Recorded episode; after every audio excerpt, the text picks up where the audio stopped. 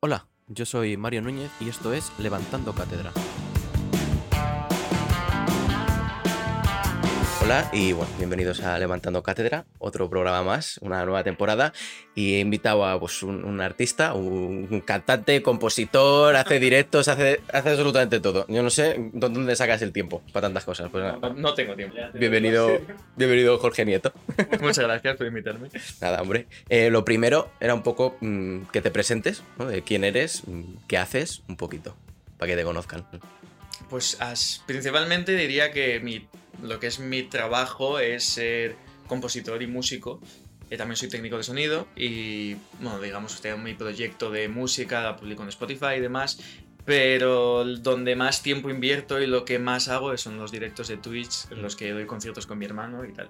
O sea, es como el proyecto principal, Sí. al que le dedico más mimo y demás. Porque luego al final mis canciones llega un punto en el que tengo tantas cosas que lo voy como aplazando, aplazando, aplazando y luego nunca empiezo o nunca lo Claro. acabo y, y ahí estoy, como buscando tiempo. Muy bien. Y te- lo primero que te quería preguntar es, eh, ¿cuándo te diste cuenta? Dijiste, vale, cantar es lo que quiero hacer, es lo que me quiero dedicar. Pues yo empecé a tocar la guitarra más o menos cuando tenía 14 años, un poco porque mi hermano tocaba la guitarra de un año o dos antes y pues típico de hermano en plan de, vale, una guitarra y tal, pues yo también quiero. En plan de, venga, voy a aprender yo también. Entonces, eh, pues me puse a eso, estuve en una academia uno o dos años, luego lo dejé porque sentía como que no... Estaba muy bien, aprendí un montón, Mm. pero llegó un punto en el que era como, creo que lo que hago aquí lo puedo hacer yo solo en casa. Entonces me puse como a investigar yo y aprendí a hacer como todo yo solo. Y mm, llegó un punto en el que conocí a un amigo que necesitaba un guitarrista para un concierto y dije, venga, me voy a animar, ¿por qué no? Entonces me puse a tocar la guitarra para él y yo cantaba como en mis ratos libres, así como muy, muy tímido, en mi habitación encerrado, como diciendo, no quiero que nadie me escuche, porque no, no era algo que me gustase mostrar y tampoco Claro. consideraba que lo hiciese bien. Y ya en estos conciertos era como, bueno, yo hago algún coro eh, de vez en cuando tal, luego pasé a algún coro a decir, me voy a cantar una canción, me voy a coger una canción solo de las 15 que hay en la lista y la canto yo. Y ya poco a poco era como, joder, me está empezando a gustar, eh, igual quiero cantar tres. Y ya luego, igual hacemos a dos voces algunas canciones y ya como que fui cogiendo más confianza con los conciertos y llegó un punto en que dije, joder, cantar me gusta. Y tocar ya llevaba tocando unos años y era como, joder, me encanta la música, quiero dedicarme a esto. O sea, me gustaría profundizar más en, en- en este campo de música, sonido y tal. Mm. Y ya entonces me metí a estudiar sonido primero, luego me metí a estudiar música y ya como que completé un poco mi formación de, de todo ese ámbito. Ah, mira, súper bien. De hecho, eso te iba a decir también de, eh, pues entraste en alguna escuela, aprendiste también un poco autodidacta, hiciste, vamos, hiciste un mix.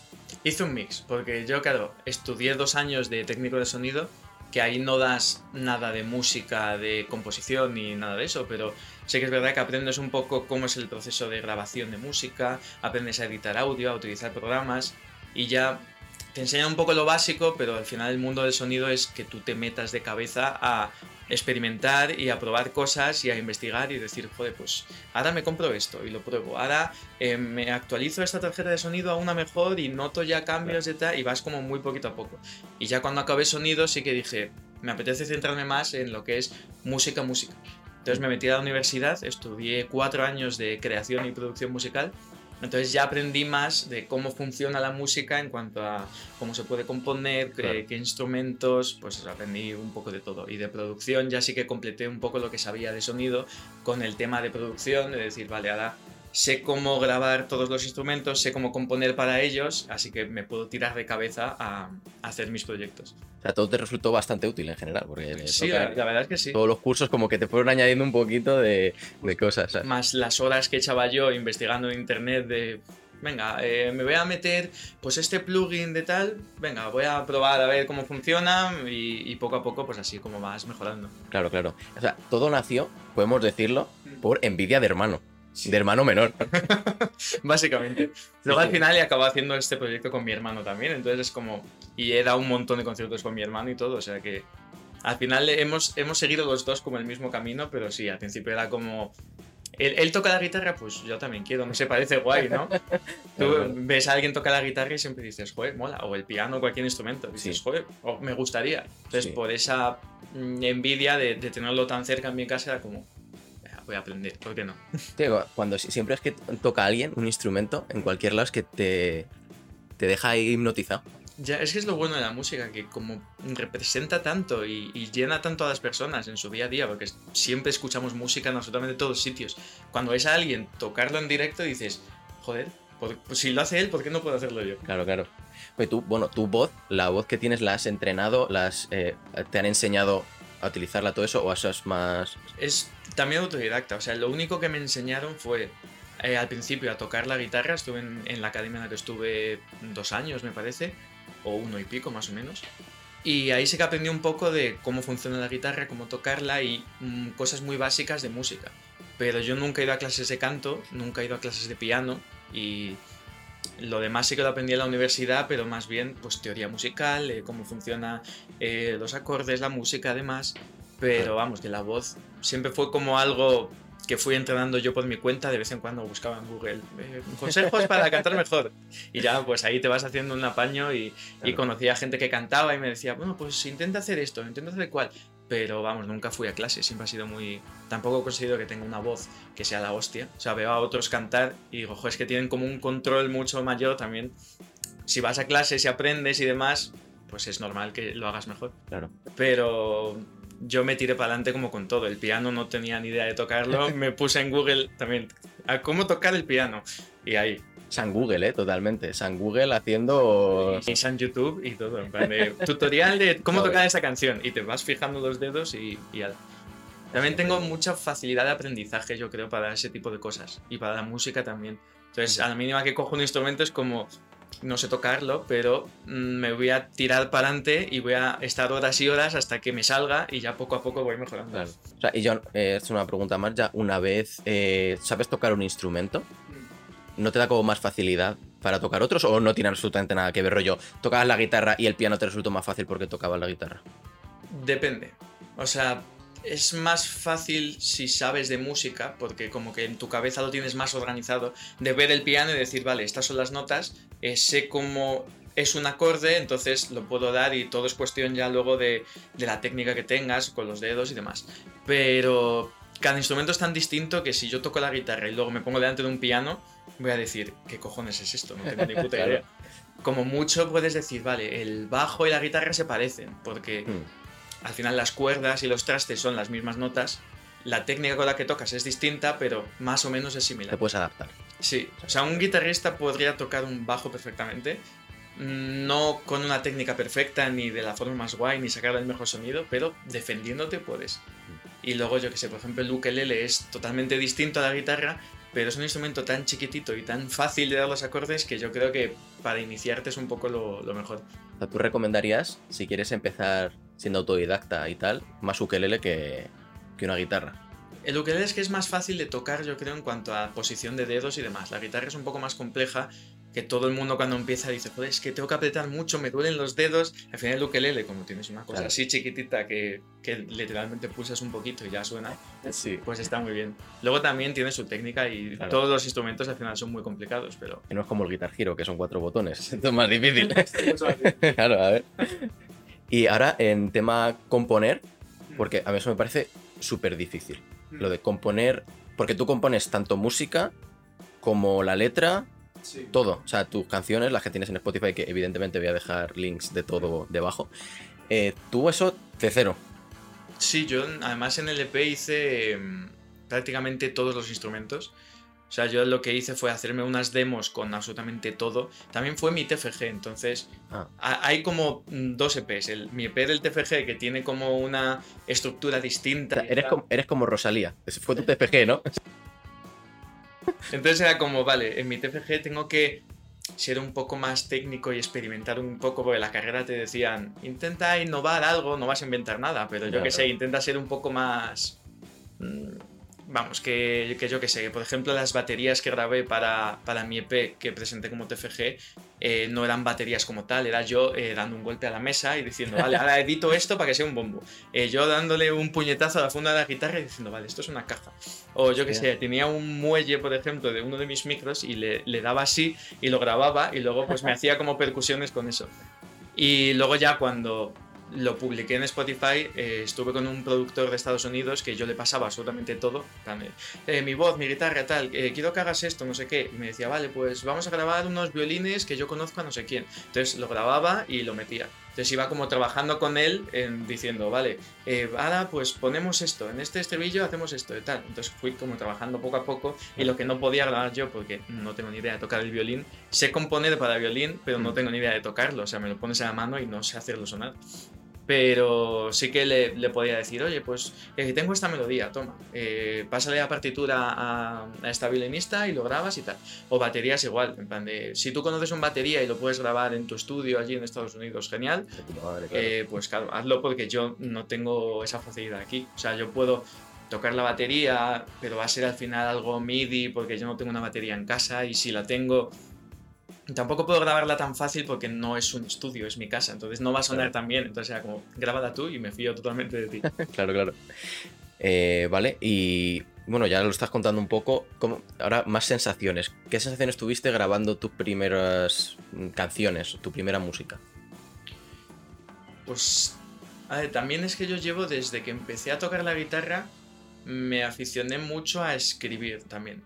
Entonces, hay veces que escribía cosas sin sentido, pues cosas que me pasaban por la cabeza. De hecho, es que tengo aquí las notas del iPhone eh, que se te guardan de móvil a móvil, pues igual desde 2014 tengo bueno. 430 notas, que son desde, desde que empecé a componer y muchas ni riman ni nada, simplemente se me pasa por la cabeza una idea y digo, vale, lo escribo. Y, y, lo dejo ahí y digo, ¿lo puedo utilizar ahora o dentro de 7 años? Que me ha pasado. Hay una canción del EP que compuse en 2016, creo, y, y salió luego en 2021. Ha estado muchos, muchos, muchos años ahí olvidada hasta que dije, joder, puedo rescatar esto y utilizarlo. Las típicas notas de ideas, ¿no? Porque al final todos los que nos dedicamos un poco a hacer hacer cosas, de crear contenido, tienes siempre las notas del móvil llenas de cosas. O sea, dos frases a lo mejor, pero ahí está. Sí, sí, sí, tal cual. Están las notas de canciones y luego una lista de la compra que haces un día que dices, no, me la apunto aquí y se queda ahí olvidada. Pero bueno. Sí, sí. Pero vamos, la sensación fue totalmente de Mm, realización y, o sea, cuando pude ver acabada por fin ya una canción, decir, joder, es como si fuese mi hijo, ¿no? En estoy orgulloso de esto que ha salido de mí. Pero me sentí muy, muy bien y, ya te digo, luego hay 10.000 millones de canciones que tengo ahí a la mitad y que en algún momento de mi vida pues podré utilizar o se quedarán ahí perdidas y las utilizaré como ideas recicladas para otra cosa. Claro. El, em, te iba a preguntar también en ¿por qué en inglés y no en castellano? Básicamente porque toda la música que he escuchado a lo largo de mi vida, mm, la gran mayoría ha sido en inglés. En español sí que tengo mis, mis gustos y tengo mis grupos favoritos y he escuchado muchísimo a, Fito, a Leiva, a Sidecars, a un montón de grupos, pero siempre lo escuchaba en inglés, entonces al final cuando me ponía a escribir tenía una cantidad de ideas en inglés de solo escuchar a la gente, de decir, joder, eh, soy muy fan de John Mayer, soy muy fan de Lumines. Pues escuchaba las canciones y decía, joder, es que se me ocurre esta idea y en inglés me suena bien y en español no tanto. Porque yo que sé, tengo una canción que se llama Me, Myself and I, que literalmente sería como yo, yo y yo, que lo pienso en español y digo, es que no me suena bien, ¿no? Suena un poco a película mm, cómica, ¿sabes? A, película de Almodóvar o algo. joder, no sé qué hacer con esto. En inglés todo me suena como mucho más bonito. También te digo que ahora estoy en una especie de crisis existencial en cuanto a que mm, tengo que componer en español sí o sí, porque en España es imposible sacar música en inglés. O sea, hay dos o tres grupos que lo han conseguido y todos al final acaban componiendo en español porque así funciona un poco la industria musical en España, que apuestan muy poco porque algo que no sea en español salga hacia adelante. Si ya compones en español, sigue siendo difícil, pero al menos creo que la gente lo va a entender más y va mm, como a empatizar más con tu música, porque yo puedo hacer algo en inglés y vas a decir, ¡ay, qué bien suena! O ¡ay, esta melodía es muy bonita! Pero de primeras, por mucho que sepas inglés, igual no te fijas en la letra y simplemente estás como. la tienes en un segundo plano.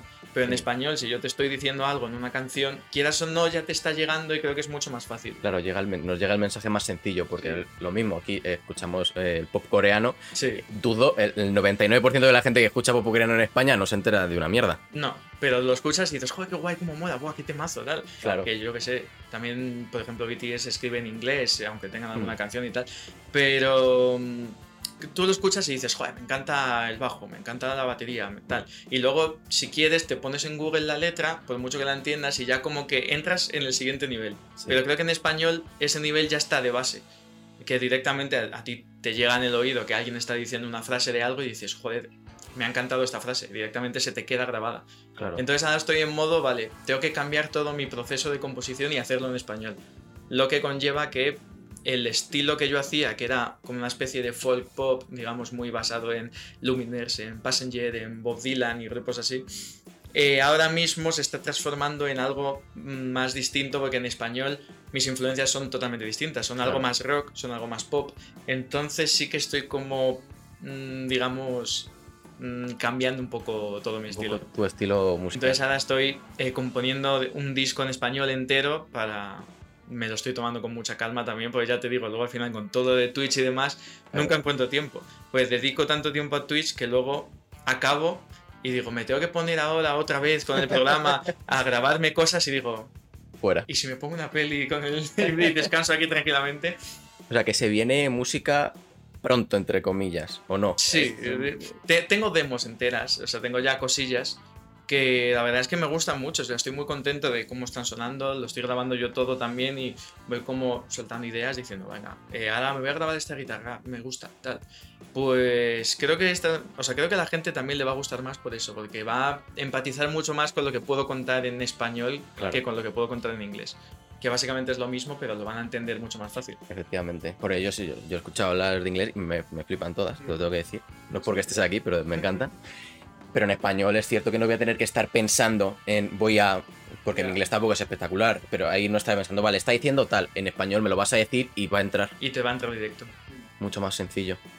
Y ahora de los videoclips, porque tú tienes grabado un videoclip con, bueno, con la productora de Omai. Eh, ¿Cómo es grabar un videoclip? Porque yo me pongo en el lugar de, en el punto de vista del cantante que tiene que estar haciendo un playback de una frase durante 58 tomas. Entonces, ¿cómo, cómo es? Eh, O sea, ¿no, no te aburres? ¿No acabas harto de tu canción? A ver, yo soy incapaz ya de escuchar mis canciones. O sea, yo el EP no lo escucho jamás. Y cuando veo que alguien lo pone o suena en un aleatorio o algo, digo, quítalo, por favor. O sea, no puedo. Las puedo cantar porque estoy más entretenido y me da igual, pero escucharlas, también como yo las edité y estuve horas y horas diciendo, oh, pues hay que subir el bajo, hay que subir la voz, hay que poner este efecto, ahora tal. Le dediqué tantas, tantas horas que cuando publiqué el EP dije, no quiero saber nada más de él. Pero básicamente el videoclip, eh, claro, yo lo hice con, con Joaquín, que, que sí que trabaja en Omai, pero fue como algo más apartado de la productora, Ajá. digamos, no era un proyecto suyo, sino que simplemente hablé con él, le gustó y me dijo, venga, pues un día nos animamos a, a ir al bosque, grabamos y listo. Mi idea inicial era espectacular de decir, "Buah, voy a grabar un videoclip en la nieve, voy a llevarme un espejo para poder hacer unos planos de que se vea reflejado la nieve y tal, y voy a estar eh, tocando la guitarra en un plano en la montaña, súper bonito. Total que fuimos allí con todo el equipo, con, me compré un espejo redondo de puta madre, increíble. Eh, llegamos ahí, cero nieve. Estaba to- el campo totalmente vacío, de repente empezó a llover también y fue como, venga, tiramos para adelante. Al final quedó súper bonito porque me llevé una guitarra que tengo que es así como una especie de azul verdoso. eh, los árboles estaban así como llenos de musgo también. O sea, al final quedó como, como todo muy guay.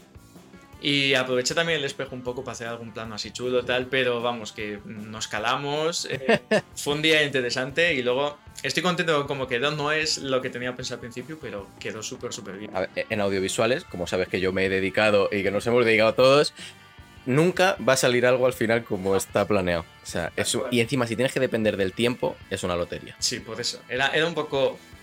Mm, tiene que haber nieve porque además es que era enero por ahí. Dije, joder, y, y me metía los días anteriores y decía, joder, hay nieve, eh, de repente eh, un día antes o dos hizo sol, ya era como tenemos que ir este día, sí o sí, vamos, no hay nieve, venga, pues Se saca, se saca lo que se puede sacar y ya está. Al final fue como, mm, voy a cantar la canción entera mm, 10 veces, vamos a grabar distintos planos, luego vamos a hacer unos planos recursos, luego vamos a coger algún planito así chulo de algún espejo y demás.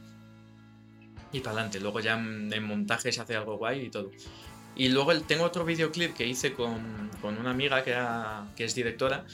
Y ese sí que fue un poco más, creo yo, pensar una historia, de decir, vale, la canción cuenta esto, pues vamos a adaptarlo. Y ese sí que tenía como, eh, pues escogimos una bailarina que tiene una coreografía. Entonces, sí, ese sí que llevó más tiempo de decir, tengo que ponerme la canción en bucle, ensayar dos, tres días antes eh, con la bailarina, el hacer X cosas, luego... eh, básicamente la historia era como que se me grababa a mí en una habitación y los planos que salían mirando hacia el espejo, como que en el espejo existía esa mujer, esa bailarina que estaba siempre por detrás de mí bailando como, digamos, un recuerdo. Y los planos en los que no miraba al espejo, ella no estaba.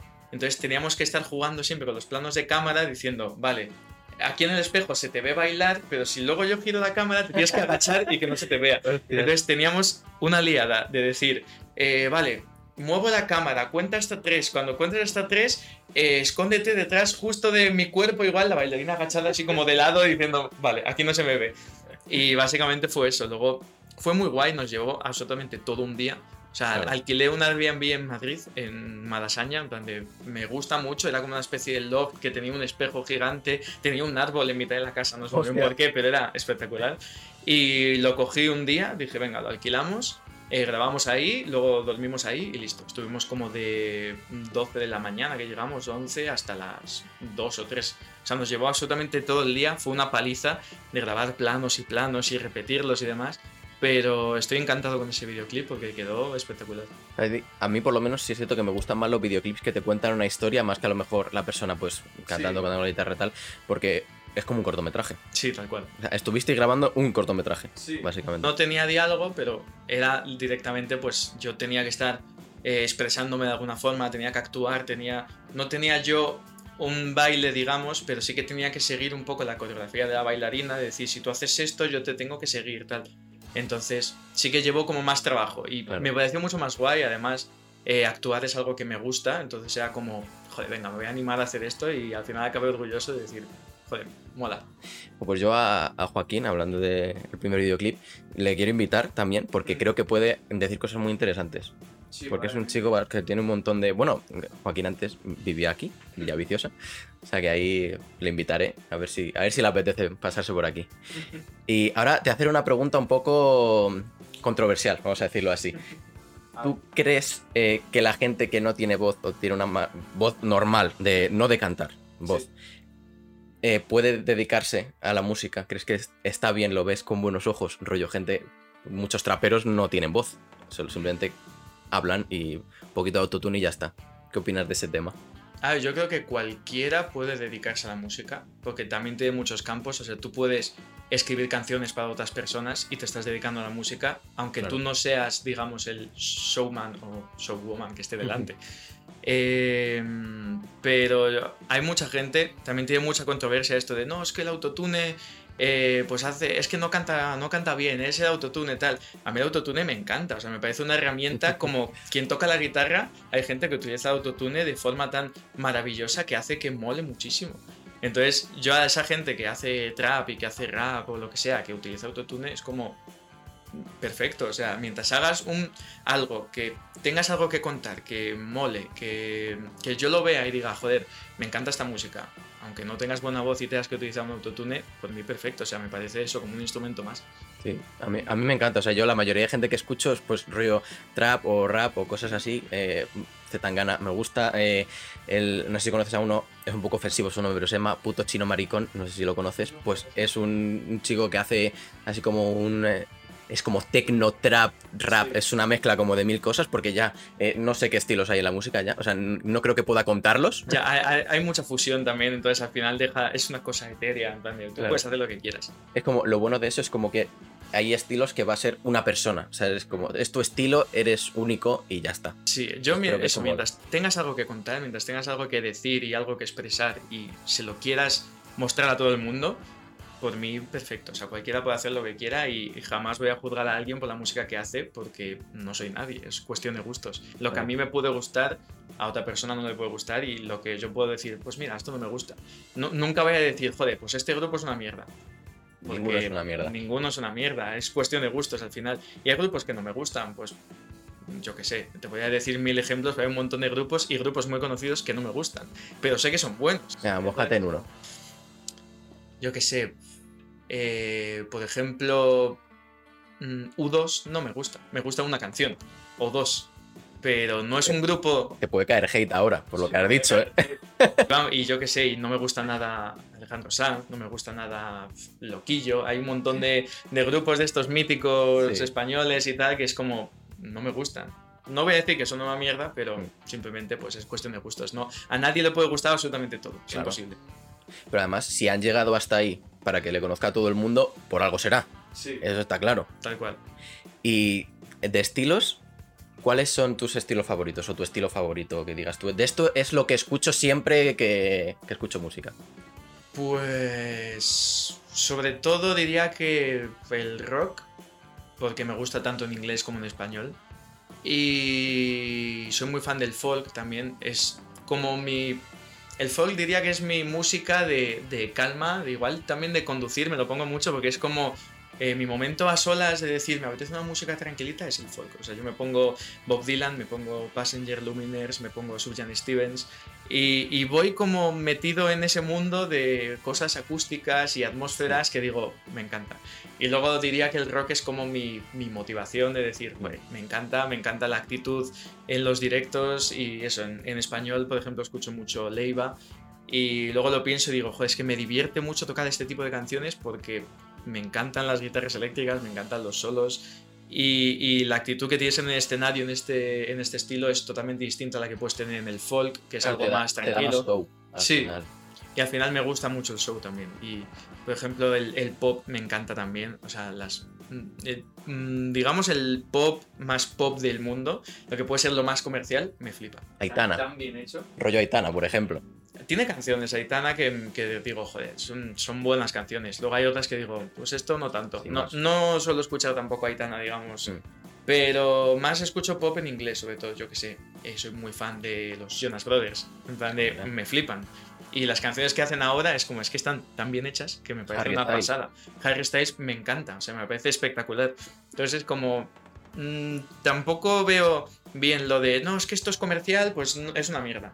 No es comercial porque es buenísimo y a todo el mundo le va a encantar. Luego, no te, igual no te gusta, pero está tan bien hecho que tú lo vas a escuchar y vas a decir, joder, me- Si es no una pasada. Si no estás atento, en plan, tú escuchas música simplemente, la vas a escuchar y no te va a molestar.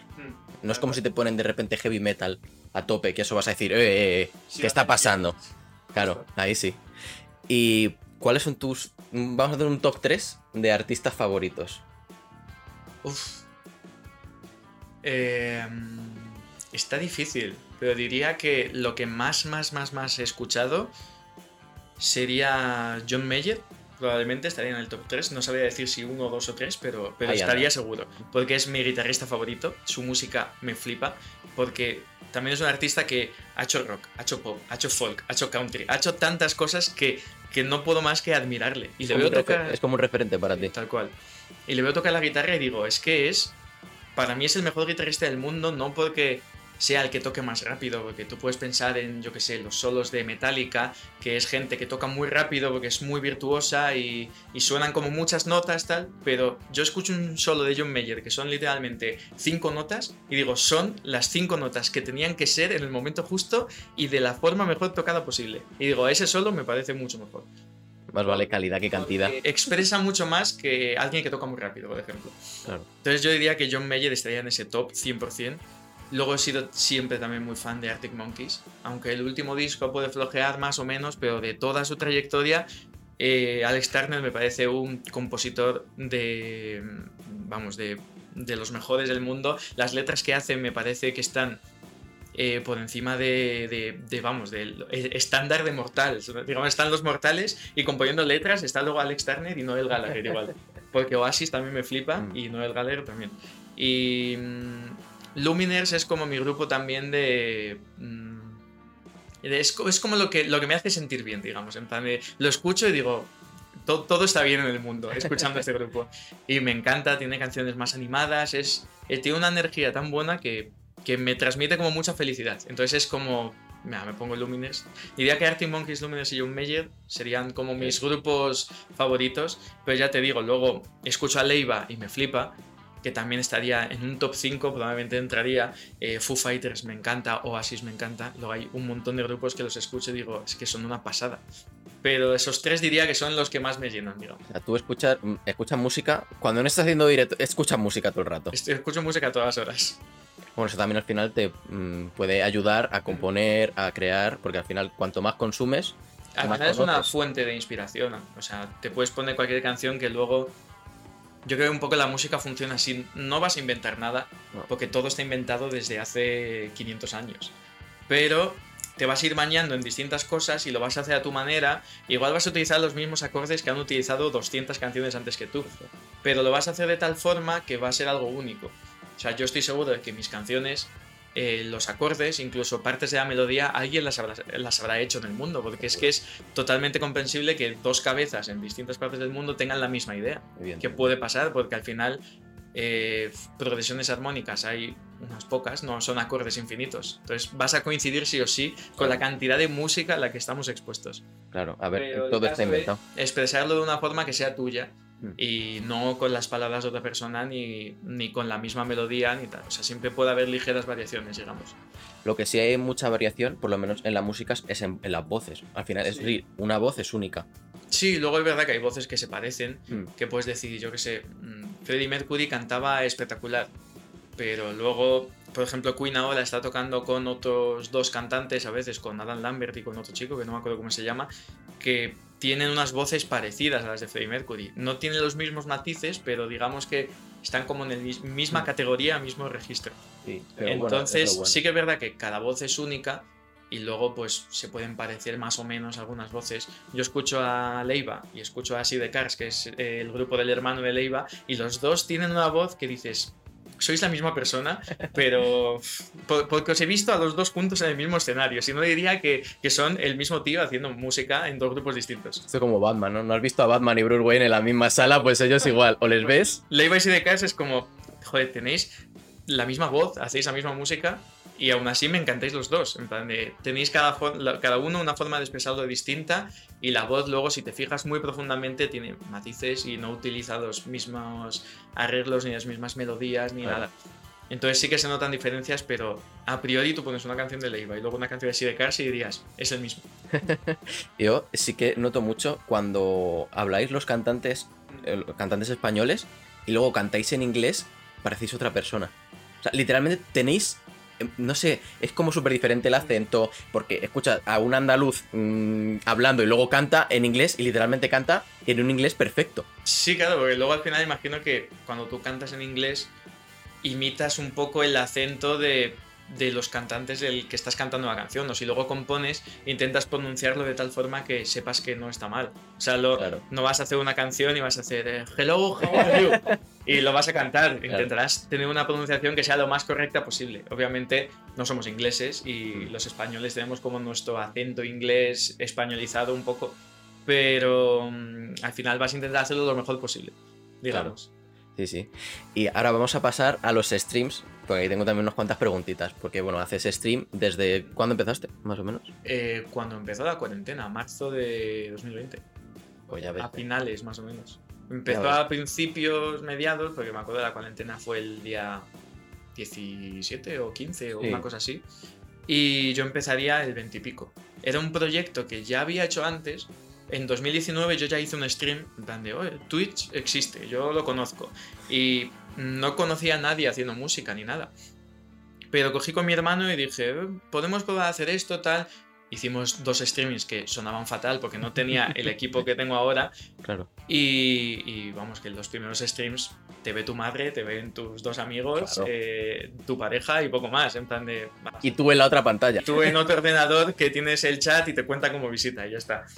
Pero, mm, pero yo lo probé como en 2019. También eh, yo estaba estudiando en ese momento en la universidad. eh, mi hermano también estaba estudiando y era como, no tengo tiempo suficiente como para tener que estar por las mañanas y por la tarde a la universidad, luego llegar a casa, ponerme esto, tal. Entonces la cuarentena fue como el momento de...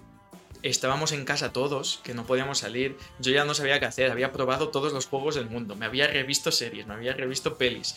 Eh, ya llegaba un punto que decía, pues no sé qué hacer. Entonces, hablando con mi hermano, fue como, ahora que no tenemos opción de salir, no tenemos opción de hacer nada, ¿por qué no hacemos esto? Y fue como, pues venga, ¿por qué no? Teníamos un poco de mejor equipo que cuando lo probamos en 2019 y fue como, venga, vamos a empezar a hacerlo de seguido.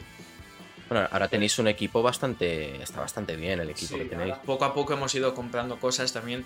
No te da mucho dinero Twitch, pero cuando te da un poco dices, pues lo invierto en mejorar el equipo. No.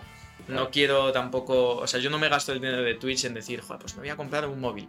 Digo, me voy a comprar algo que luego me vaya a servir en Twitch. Y ya Claro. para comprarme un móvil o lo que sea, ya trabajo yo de otra cosa y ahorro y me lo compro. Pero vamos, el dinero de Twitch va siempre a, digamos, cosas que se van a utilizar en Twitch.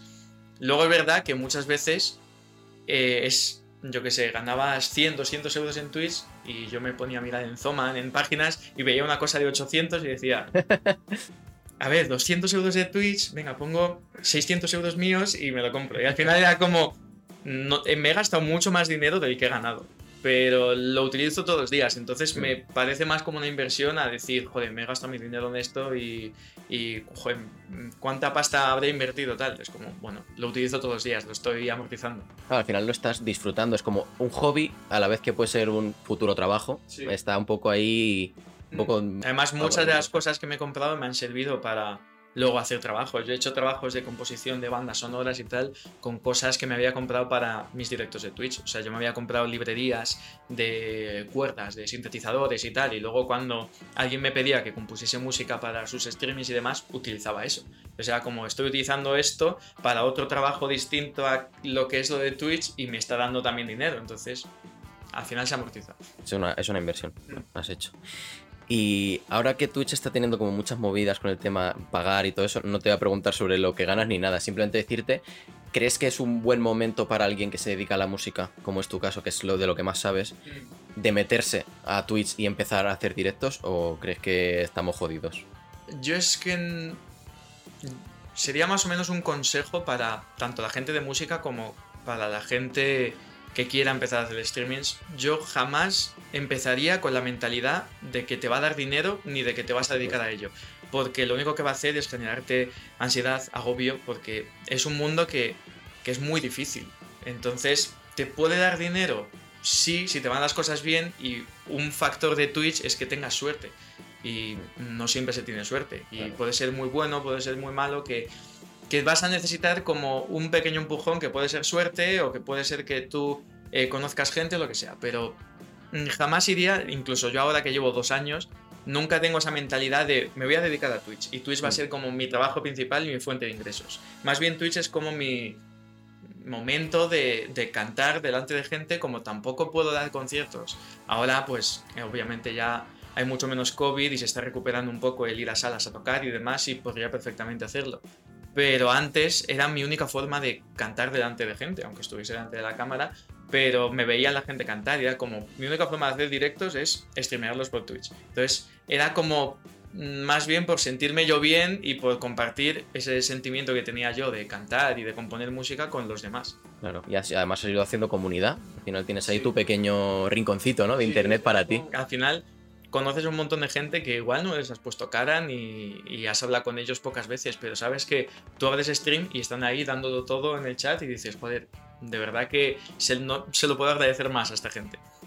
Pero eso, yo no me metería en Twitch pensando en que mm, te va a ir bien o vas a conseguir dinero o tal. Sería como si tú tienes un proyecto que te apetezca hacer porque lo disfrutas un montón y que te da igual que vaya bien o mal, obviamente le vas a dedicar todo el esfuerzo y el cariño posible porque a- al menos en mi opinión, yo no hago una cosa si no le voy a dedicar el 100% de, de Claro. lo que tengo.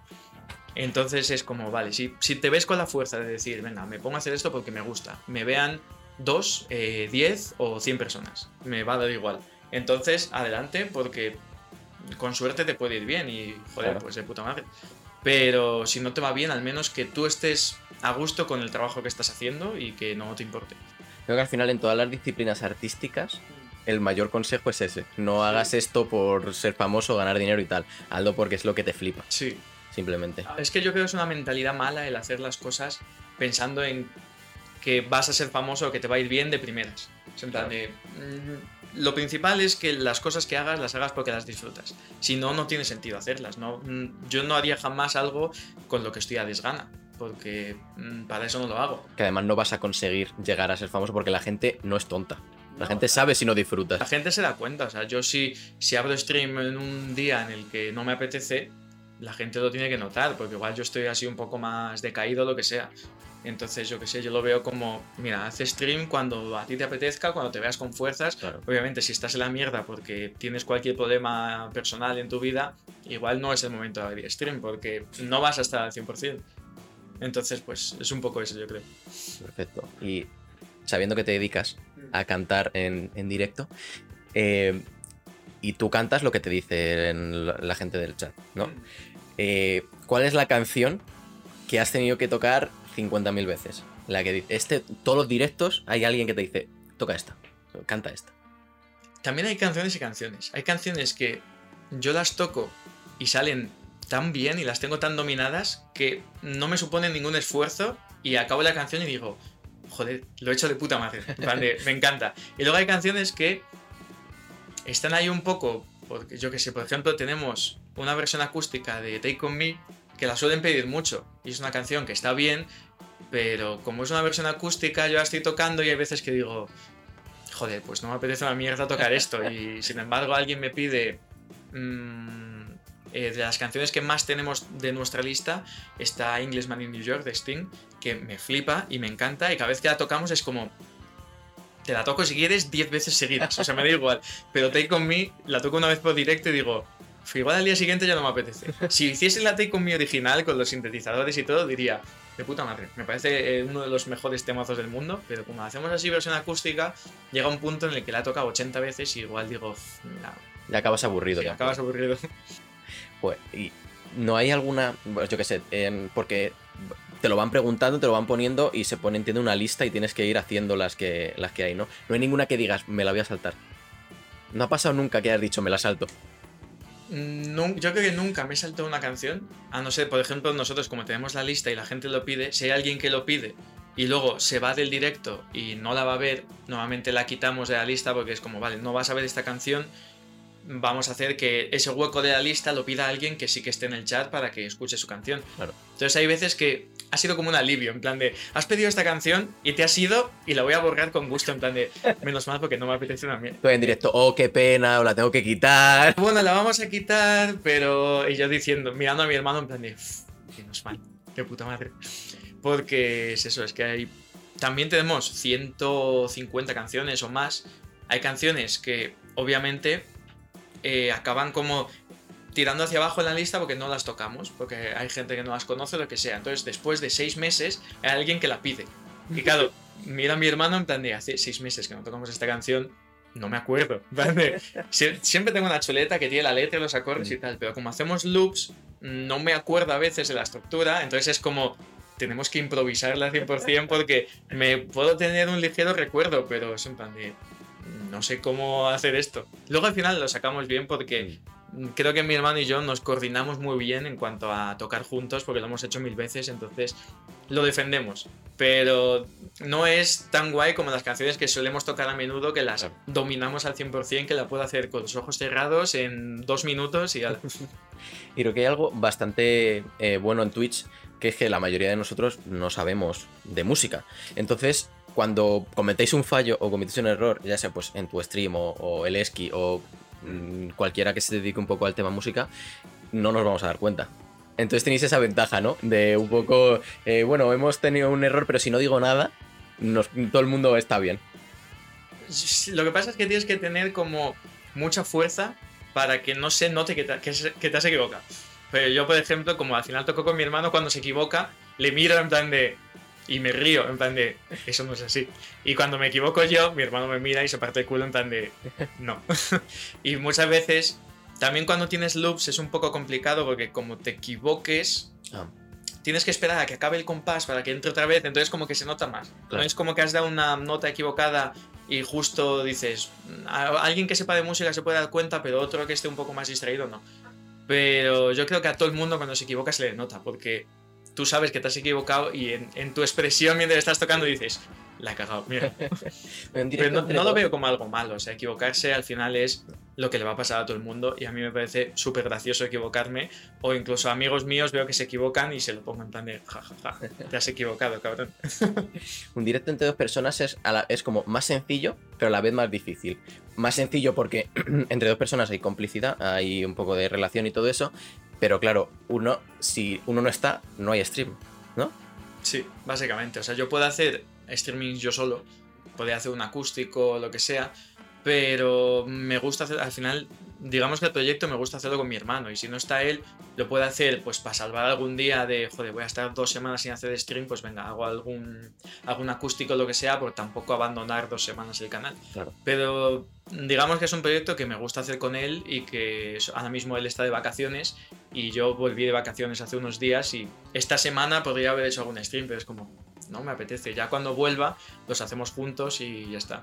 Claro. Que tampoco pasa nada, en plan de, pues, obviamente es, es como tu trabajo, tienes que tener vacaciones y, y si me apetece irme a la playa unos días no voy a decir, joder, es que tengo que hacer stream, no me voy a ir. Digo, me voy a la playa y ya está. Tampoco me importa, o sea, voy a anteponer mi salud de decir, estoy a 38 grados en Madrid muerto, eh, me voy 5 días a la playa y permitírmelo que me apetece mucho. Hombre. ¿Y solo stream de videojuegos? O sea, de. Uy, solo stream de música, ¿no vas a hacer de videojuegos? Nunca. O, de hablar, o de algo así. ¿Solo te vas, os vais a centrar en música? Yo creo que sí, porque es lo, es lo que me gusta hacer. Digamos que es como nuestra especialidad. Al final llevamos años y años, hemos ido mejorando y, y yo qué sé, si me pongo a jugar algún juego o lo que sea, no creo que a la gente le interese tampoco. Y ni, ni yo creo que sea el ámbito en el que yo esté cómodo haciendo stream. O sea, igual si estoy jugando, no estoy. Estoy como demasiado concentrado en el juego o estoy demasiado concentrado en el stream, entonces no hago bien ninguna de las dos cosas. En la música sé que 100% es como mi terreno, que lo domino y voy a estar súper cómodo y sí que puedo hacer un directo charlando algún día, lo que sea. Ya te digo, en, verano hay veces que hacemos un podcast que al final no tocamos música, pero simplemente pues estoy ahí con mi hermano y con un amigo, invitamos a gente a charlar y, y tiramos para adelante. Y eso Eh. me gusta porque, joder, al final en, en nuestro streaming, mientras estamos lupeando y demás, Ujú. vamos charlando tranquilamente con el chat, entonces hablar no me cuesta. Pero digamos que los videojuegos me flipan, o sea, yo cierro stream y abro cualquier otro juego y me pongo en Discord con mis amigos a jugar y digo, wow, pues me he hecho un Valorant, me he hecho un... Ahora, ahora voy a preguntarte de videojuegos de todas formas. Así que. Y bueno, el canal de Twitch es Grandsons, por si lo queréis buscar, estará de todas maneras abajo también. Y claro, eh, te iba a también preguntar si tienes alguna anécdota a lo mejor graciosa que haya pasado en stream que digas, Buah, esta anécdota la tengo que contar. Sí o sí. A ver, en nuestro canal de YouTube tenemos, o sea, cada... Normalmente suele ser pues el 3, el 2, 3, 4 de enero, cosas así. Hacemos como una recopilación de los mejores clips del canal y lo subimos como un vídeo de 12 minutos de nuestros mejores momentos de ese año. Entonces ahí yo diría que están como todas nuestras anécdotas de todo lo que ha podido pasar a lo largo de ese año y lo que se ha repetido y hacemos como un montaje chulo y demás. Porque han pasado mil cosas. Al final estás en directo y no puedes controlar lo que te pasa. Claro. Entonces, yo que sé, ha habido eh, caídas. Eh, mi hermano se ha dado de hostias en la cara con el micro como tres o cuatro veces, que ya es como un, un meme del canal y todo. Ha habido de todo. eh, desde. Hubo una vez que abrimos en 2020 que en vez de poner el típico escena de Starting Soon, eh, se- estaba la cámara normal. Entonces se veía la habitación vacía y a mi hermano tirando la cama así, como eh, esperando cinco minutos, hasta que hubo un amigo que nos escribió en plan de sois imbéciles, o sea, no, hab- no habéis puesto el Starting Soon, os estoy viendo. Y mi hermano en plan de mierda. Se acerca al ordenador, pone el Starting Soon en plan de joder. Disimulando, ¿no? Un poquito, no ha pasado nada. Menos mal que eso fue al principio cuando eso, estaban nuestros amigos y eran... O sea, na- na- no lo vio mucha gente. Lo recordamos como algo súper gracioso porque fue como, somos imbéciles, tío. Bueno, menos mal que como dices fue al principio, porque si no tienes a 50 personas ahí mirando una pantalla en plan, eh, ¿qué pasa? ¿Qué está pasando? Mi hermano tirado en la cama, eh, mi madre entrando en la habitación eh, con los rulos aquí del pelo, tal, eh, recogiendo una cosa de. Porque antes hacíamos stream en, una bordilla. Entonces, pues recogiendo una caja, hablando con mi hermano. Y luego se bajaba las escaleras, ya en plan de todo el mundo está viendo eso. O sea, si llega a ver 50 personas viendo a mi madre en rulos, recoger una caja y hablar con mi hermano, igual a mi madre no lo hubiese hecho ni puta gracia. Es decir, "Uy, me he colado aquí. Hmm. Ah, Vale, vale. Y de otros temas, ya, para salir un poco, ahora un poco más vida personal, porque tú haces muchas cosas. Tú no paras de hacer cosas. Entonces, eh, ¿con qué desahogas? ¿Con qué te desinhibes de todo el tema música, eh, hacer, trabajar y todo eso? Normalmente suele ser o me meto en Discord con mis amigos a charlar de lo que sea, o me pongo una serie, me pongo una peli, juego algún juego, en plan de... Cierro stream y digo, vale, es mi momento de, de relajación total, de chill, no tengo nada que hacer, venga, pues yo qué sé, me pongo cualquier serie que esté viendo en ese momento, me tumbo así en la silla y digo, "Uf, ya está, ya he cumplido por hoy. Y, y escalada también, que eso es cierto, tú le das mucha caña. Claro, yo voy al gimnasio todas las mañanas. eh, eso me levanto a las 8 y estoy en el gimnasio pues de 9 a 10 o a 10 y media, depende de lo que tarde. Y luego, claro, me encanta la escalada, entonces hay uno o dos días a la semana que normalmente cuando no hago stream eh, dedico ese tiempo a irme a escalar. Si hago stream lunes, miércoles, pues el martes digo, venga, me voy a escalar. Entonces voy así como compaginando un poco los días que tengo stream con los días que puedo hacer lo que a mí me dé la gana, que puede ser ir a dar una vuelta, ir a tomar algo, ir a escalar o cualquier cosa.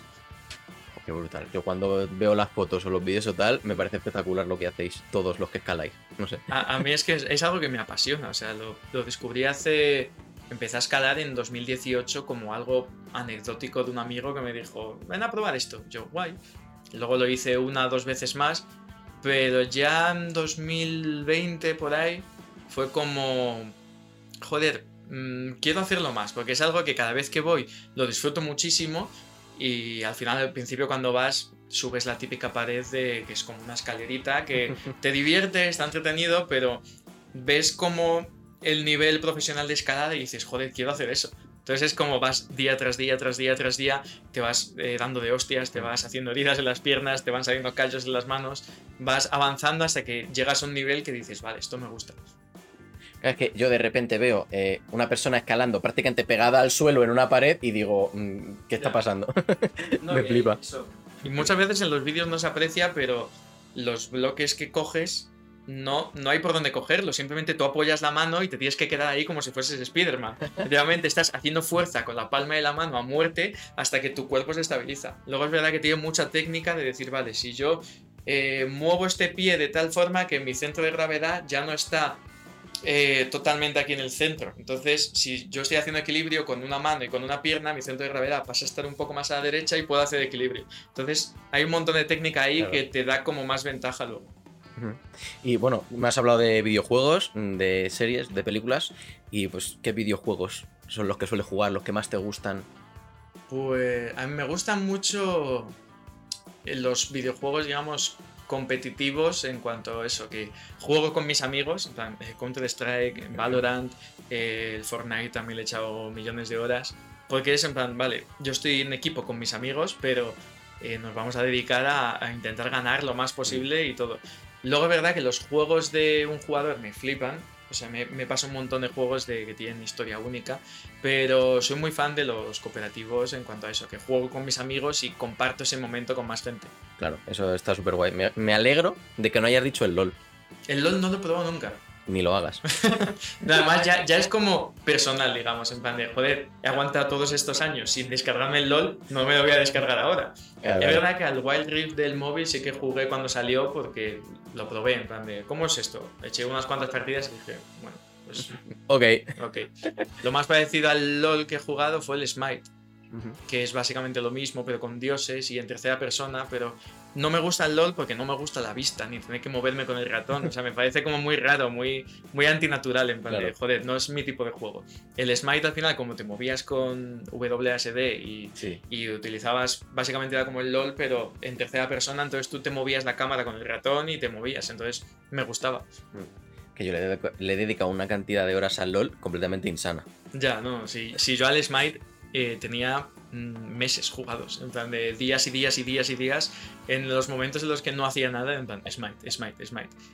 Y luego, yo que sé, al Valorant, por ejemplo, le he echado muchísimas horas. Al Counter-Strike le he echado mm, más horas de las que me gustaría admitir. En plan de, estaba días y días jugando al Counter-Strike también. Y al Fortnite igual, o sea, hay mucha risa que el Fortnite es un juego de, de niños rata, tal, no sé qué, pero es un juego súper divertido. A mí me flipa. O sea, a mí me parece, además es un juego que admiro lo bien cuidado que está. Porque, joder, te meten contenido nuevo cada dos por tres y es como, luego juegas a juegos que están abandonados, que no sacan nada. El Counter lleva sin cambiar desde hace mil años es ese juego y no te van a meter ni armas nuevas, como mucho te van a reequilibrar una cosa así. Pero vamos, el Valorant, el Fortnite, mm. cada X tiempo te están metiendo cosas y cosas y cosas y cosas. Entonces es como volver a empezar a jugar con cosas nuevas que dices, sí. joder, tengo ilusión por probar esto. Sí, cuidando a la comunidad. Sí, tal cual. Un poquito. Y de tema de series, y bueno, porque me, me, has dicho series. Yo es que soy más de películas siempre, ¿vale? Pero, ¿qué series te gustan? ¿Qué series ves ahora mismo? A ver, diría que todas las series que suelen estar de moda las, las suelo ver porque suelen ser buenas. Por mucho que estén de moda, están de moda por algo. Pero diría que lo que más disfruto de absolutamente todo, de cine, series y tal, es Marvel y Star Wars. O sea, soy mmm, increíblemente friki de Star Wars. Me he visto absolutamente todo el contenido que hay. Me he visto todas las pelis, todas las series, todas las series de animación, todos los cortos. Eh, me, me, he visto como todo. Y, y aún así me parece como que necesito más, en plan, quiero saber mucho más de este universo. Y de Marvel igual, eh, soy muy fan de los cómics, me he visto todas las pelis, me he visto todas las series, y es como, es que no puedo esperar a que salgan más cosas. Eh, hoy, por ejemplo, salía, bueno, hoy, hoy, me he puesto la alarma pronto para ver Obi-Wan, la serie, y luego venir aquí, en plan de, mi prioridad número uno los miércoles es ver Obi-Wan. Está bien la serie, yo es que no la... Eh, está muy bien, está es eso, es que al final lo hacen todo con un cariño y un mimo y saben lo que le gusta a la gente que tú lo ves y lo disfrutas mogollón. Disney. Es verdad que mi contenido favorito de Star Wars son las series de animación. O sea, la serie que hay de Clone Wars, que es una serie de dibujos que a priori nadie ha visto porque mmm, tú piensas en Star Wars y no piensas en esa serie, piensas en las pelis antiguas, mm. en las nuevas, en las precuelas eh, o en todo lo que han sacado ahora de Mandalorian y demás. Pero la serie de animación de Clone Wars me parece lo más Star Wars que hay, incluso más que las originales. Me parece muchísimo mejor, porque tiene un nivel que, que es espectacular. Y como es una serie larga y en animación se pueden permitir hacer cosas muy muy guays que igual tú tienes que decirle a mm, cualquier actor que está ya con 60 años que tiene que dar volteretas y, hacer como que pelea y tal y no te sale muy bien pero en dibujos puedes hacer que cualquier viejo o que Yoda eh, de mortales y mole muchísimo. Entonces está yo creo que muy muy bien o sea yo se la recomiendo a todo el mundo si te gusta Star Wars ponte Clan Wars y así aprovechas y te ves todo del tirón otra vez, que es espectacular. Pues, Alex, que lo va a escuchar esto, pues ya, ya dirá qué, opina de ello, porque Alex ya sabes que Star Wars le flipa también. Entonces ya, a ver. sí, si no lo ha visto Alex, vamos, se lo, se voy a escribir todos los días en plan, póntela, póntela, póntela. Es verdad que la primera temporada es como más infantil y no profundiza tampoco mucho, pero según va avanzando es, es espectacular. O sea, llega a un nivelazo, además. Creo que las pelis sobre todo las precuelas no están completas. Porque ves eso, episodio 1, 2 y 3, y hay cosas que tú lo ves y dices, joder, esto pasa un poco porque sí.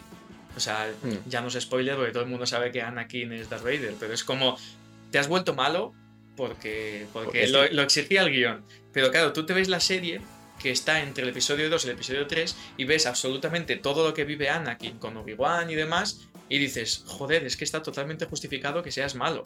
te han pasado 10.000 millones de putadas y de mierdas y entiendo que luego cuando, cuando pasa todo lo del episodio 3, Obi-Wan tenga ese cariño por Anakin, porque tú ves el episodio 2 y el episodio 3 y dices, son aprendiz y maestro, pero no les he visto hacer nada. Han coincidido un par de veces, pelean juntos y ya.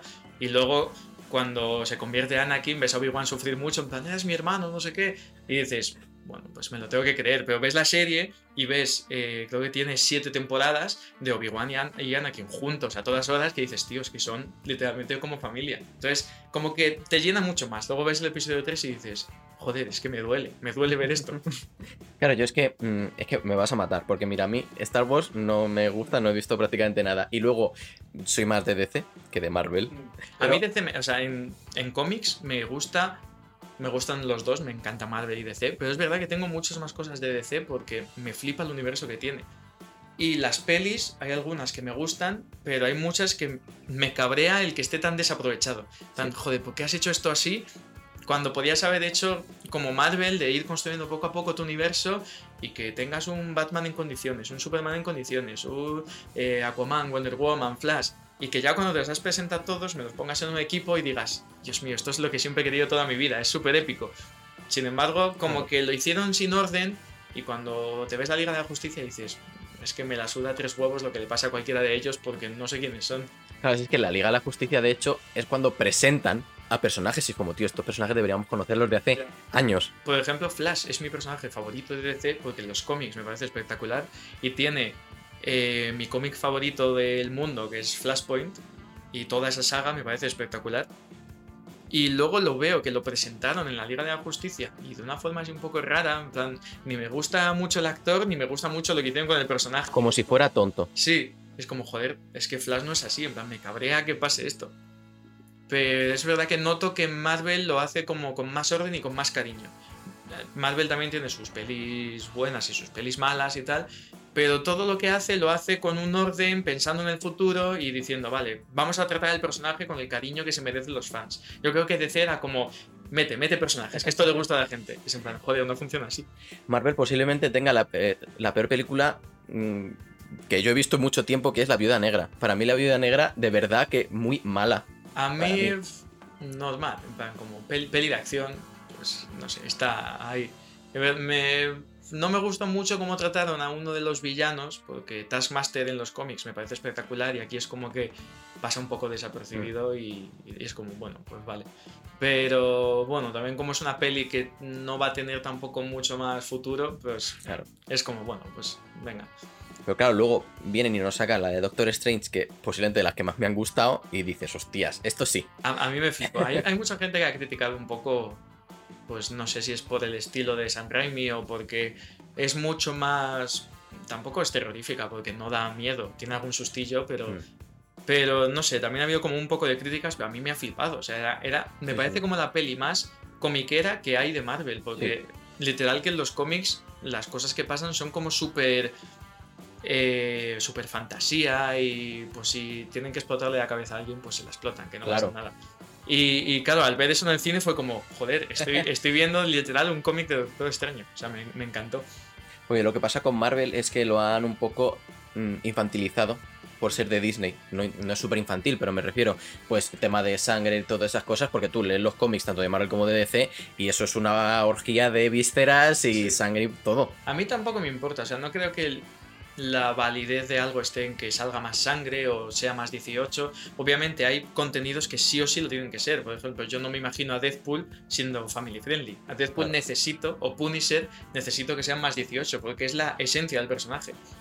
Pero me da igual ver un Spider-Man en el que no salga sangre. No es, no es lo que me interesa de Spider-Man. De Spider-Man me interesa más eh, su historia, su evolución, sus valores y que lo muestren bien.